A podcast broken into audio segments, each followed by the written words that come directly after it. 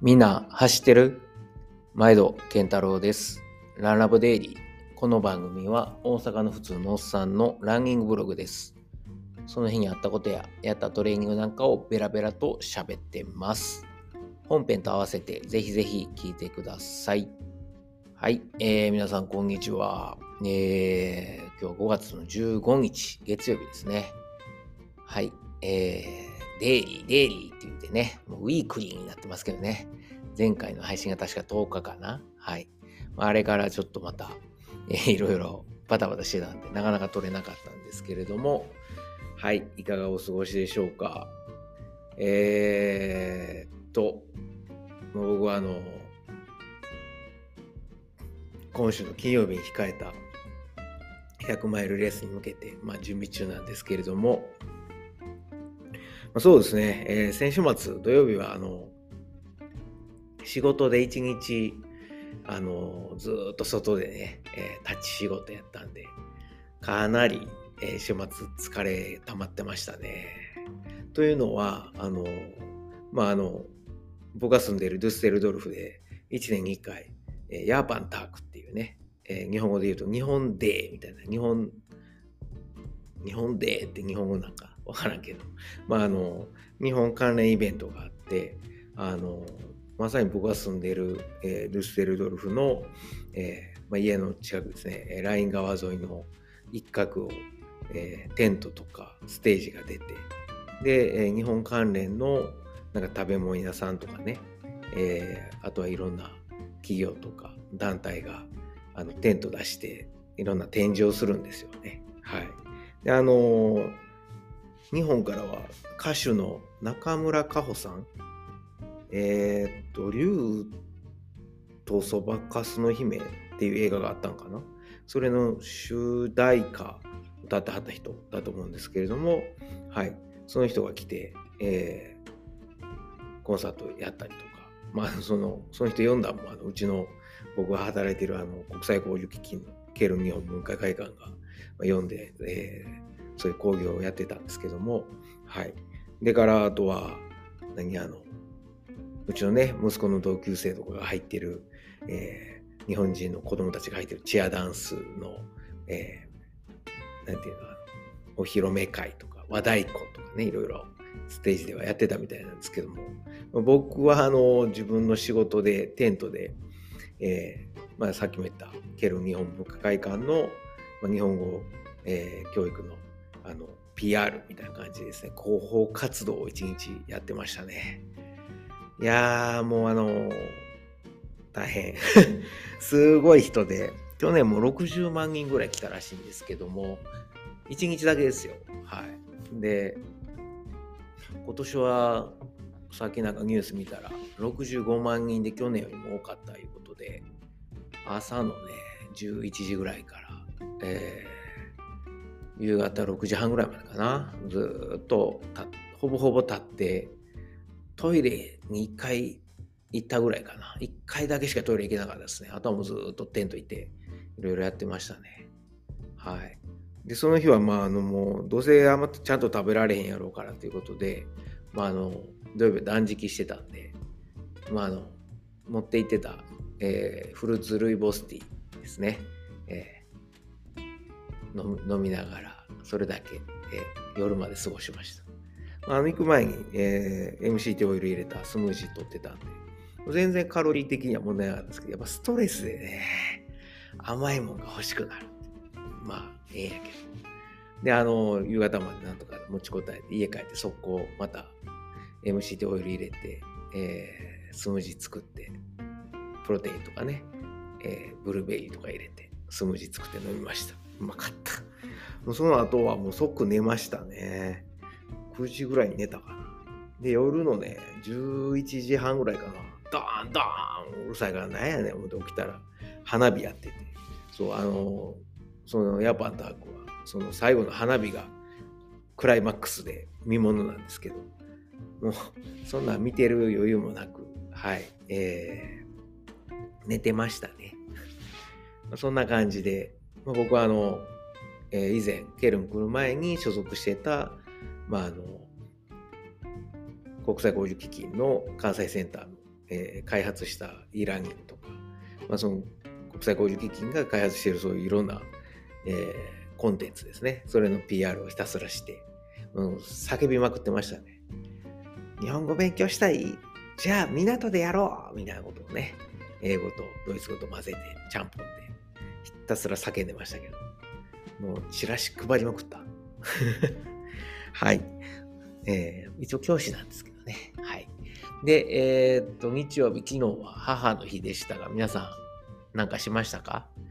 えー、僕は、あの、毎年、うちのおかんと、えー、嫁はんのおかんに、あの、花を、えー、送ってるんですが、うちはね、おかんが、うち、自分のおかんが、えー、誕生日が5月の16なんで、明日、はい。まあ、大体昔からずっと、母の日とおかんの誕生日合わせて、まあ、ちょっとええ花あげるようにしてるんですけども、今年もあの、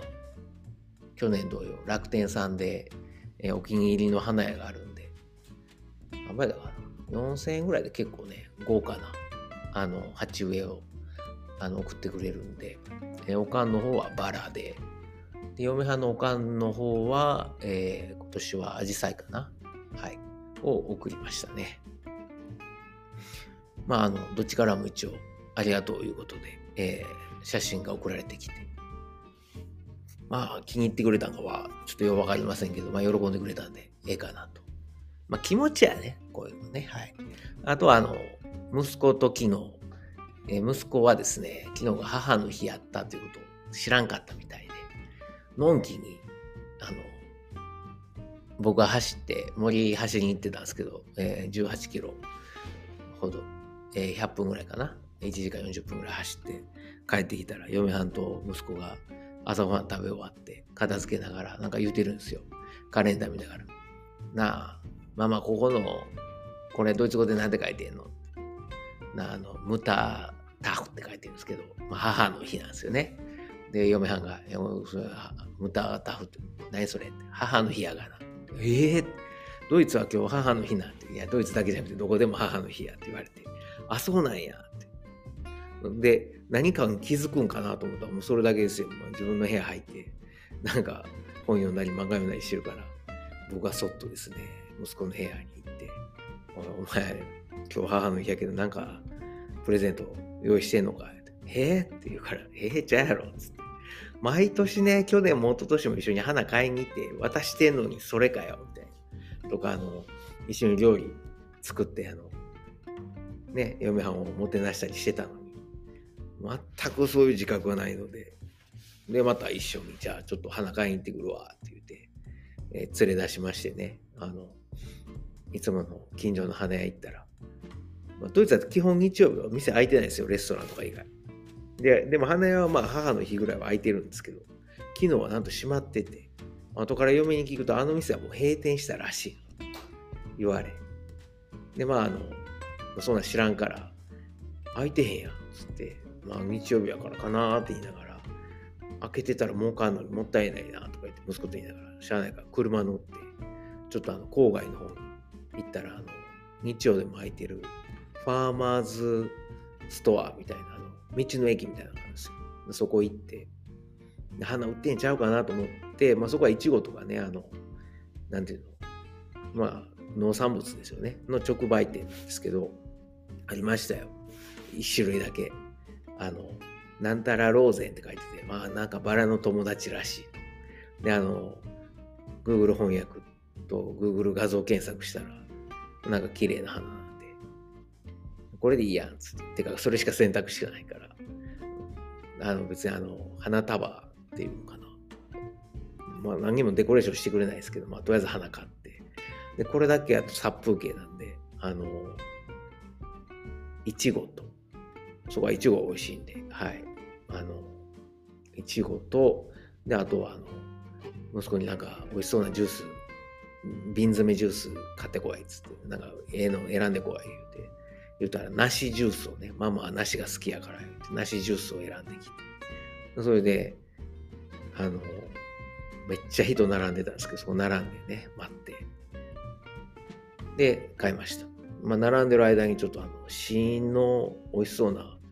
なんやろあれ。なんかね、美味しそうなワインじゃないな。なんか、お酒があったんで、ちょっと一口だけ飲んだんですけど、めっちゃうまかったですね。で、何やっけ？あ、そう、今、禁酒中やのにね、レース前。一口だけ、はい、飲みました。で、えっ、と、そうそうそう。息子にあの、レジの手前ぐらいで10ユーロ、臨時小遣いあげて、まあ、普段、まだ小遣い制じゃないんですよ。あの、ドイツなかなか一人で出歩けないんで、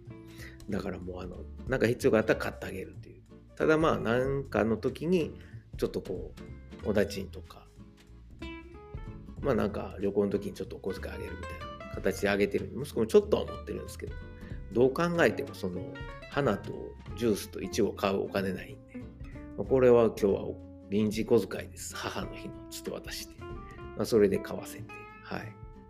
まあ、一応息子は買った定にしてね、えー、嫁はんにプレゼントしたわけですが、まあ、喜んでくれてたんでよかったです。ね、はい。まあ、そんな母の日でございました、我が家は。で、えー、あ、これ、ランニングブログですよね。はい。えー、ランニングの話をしますと、もうね、金曜日初の100マイル、えー、ウルトラトレイル・ドゥ・シャバリエがあるんですが、もう憂鬱でしかない。この間の100キロで怪我して、なんとかね、完走というか完歩したじゃないですか。あれでも100キロに14時間ぐらいかな、かけてやったんですけども、今回は、その、190キロぐらいまではね、琵琶湖一周で走ったけど、その、あんなほとんどね、高低差なかったんで、今回山で、まあ、あの、4000何倍だっけな、えー、っと、獲得標高175キロで、えー、プロファイルが、えー、と、6200ですね。何が4000 ?6200 プラスなんで、まあ、もっとあるんでしょう、きっと。はい。の40時間以内。はい。で、えー、山が1、でっかいのだけでも2、3、4、5、6、7、8、9、10個ぐらいでっかい山があって、はい。まあまあ、でかいっつってもね、750メートル級ですけど、まあ、じゃあ一番高いので800メートルか。まあまあ、六甲山を何個も10個ぐらい超えていくみたいな感じなんですよ。はい。もう不安でしかない。いけんのか、俺。多分、胃腸とか、なんやろ、食事とかのトラブルは大丈夫だと思うんですよ。かなり、あの、脂質使っていけるようになってるんで、今日も断食してるんですけどね、あの、スムージーだけで。はい。ただ、眠さですね。とか、まあ、あとは、足が実際どこまでこういう、なんていうのかな、まあ、ずっと走り続けるのではなく、まあ、言うとは、この間ね、怪我したから歩いたけど、あんな感じでもうなんか、進めど進めどつかないっていう状態がずっと続くと思うんですよね。うんまあ、40時間以内になんとか帰ってこれるのかっていうとこが不安なんですけども。まあでもやるしかないですよね。はい。ちょっとコースプロファイルについては、またちょっと時間があれば、えー、喋りたいなと、えー、詳しいこと喋ろうと思いますけれども、はい。結構ナーバスになってます。もうあと4日？もうあんのか？火、水、木、金ですね。あと4日ですね。仕事もハマって2日ですけどね。まあ大丈夫かなっていう。まあまあそんなこんなで。まあ昨日は、えー、トレイル、まあ森18キロ走って、今朝はもう疲れためてもしゃあないんで、朝からプール行って、プールであの、泳がずに20分ぐらい、30分かな、歩いて、で、その後、ジム、息子送ってからジムで、えー、BC エクササイズですね、股関節周りとか、ディスクと、えー、倒立、それからブリッジなんかをやって、まあ、体の機能を高めると。まあ、リカバリーとね、そういうことで、とりあえず今はもう、あとはまあ、金曜日まで、あとちょっと軽く走るぐらいかな。はい。昨日森は、あの、アルトラのロンピックス7で、この間買ったやつで、えー、おろしたて2回目かな。はい。履いたんですけど、あれめっちゃいいですね。はい。いやまあまあ。あとは装備品も一応全部揃ったはずなんで、あ、ああれや。えー、っと、何ですか、あの、ウエストベルトをちょっと注文したんですよ。今日つくと思うんですけどね。はい。というのは、前回の反省としては、橋まだけがする前かな。あの、ポールを片付けるときに、あの、ネバー師匠、冠城さんが、あの、冠城メソッドで書いてた、あの、ズボンにですね、えー、ランニングパンツの後ろにこう、えー、折ったポールを、えー、刺すという感じで走ってたんですけど、なんか、ね、あの、フォーポケットパンツが、アンサー4のフォーポケットパンツが穴開くんちゃうかっていう心配があって、で、やっぱちょっとこう、落ちそうになったりとかあって、なんかこう、不安やったんで、なんかええ方法ないかなと思って考えたんが、まあ、ケースに入れよう。で、さらに、えー、ランパン刺しやと、ちょっと角度とかで、角度とかでこう、ザックに当たったりして邪魔なんで、ウエストベルトで、えっ、ー、と、なんていうか、あの、紐みたいなのついてて、それでこう固定できるウエストベルトをサロモンのウェブサイトで見つけたんですよ。それをちょっと試しに買ってみて、今回、はい、えー、使おうと思ってます。なので、明日、今日届くはずやから、明日、明後日は軽くそれで試しにやってみていけるかいうところですね。明日は怪しいですよ、僕多分サンダルで、えー、使いもせえへんポールをあのウエストベルト後ろにつけて、で、ライン側を走る。絶対ポールいらんやろみたいなところ、ラインがね、えー、平地を、ポールをあの装備したサンダルおじさんが走る早朝っていう変な図があると思いますが、まあ、あの何でも実験しとかんとあかんので、当日ぶっつけ本番やばいですからね。そんな感じで、ね、行こうと思ってます。はい、えー、今日も長なってきたんで、この辺で。はい。えー、あのコメントとか質問ある方は、概要欄の、えー、Google フォームでもしくは、えー、Twitter で、ハッシュタグランラボケンタロウをつけてツイートしてください。あ、そうだそうだ。あのね、コメント、メッセージいただいてたんですよ。インスタの方で、はい、えー、メッセージをいただいてまして、はい、えー、もちづきさんからですね。はい、えー、はじめまして。最近ですが、ポッドキャストで見つけて、数話だけ聞いたのですが、面白くて最初から全て聞こうとしてます。いや、あの、興味あるとこだけでいいと思いますよ。しょうもない話多いんで。はい。えー、自分も3年ほど前にマフェトンをやって少しですが走れる体になって、最近またやろうかなと思ってたので、とても勉強になります。本の解説もわかりやすく、また勉強させていただきますというありがたいコメントをもらいました。なんかあの、ボントゥーランもですね、もう読みたくないと思ってたけど、わかりやすく、えー、わかりやすい解説で助かったということで、この方、整体の仕事もされてるんですけども、はい。えー、あの、ランナーだけでなく、痛みで悩む一般の方にもマーペットンとかサンダルを勧めているので、えー、ポッドキャストも紹介させていただきますと、なんか候補してくださるみたいですけど、いや、僕のでいいんでしょうか。はい。えー、というわけで、望月さん、えー、メッセージありがとうございました。こんな感じで、あの、皆さん、もしよかったら、あの、メッセージとか、えー、質問、コメントいただけると、えー、嬉しいです。張り切って喋るんで。はい。というわけで、えー、今日も最後まで聞いてくださってありがとうございます。今週も楽しみましょう。ほなまた。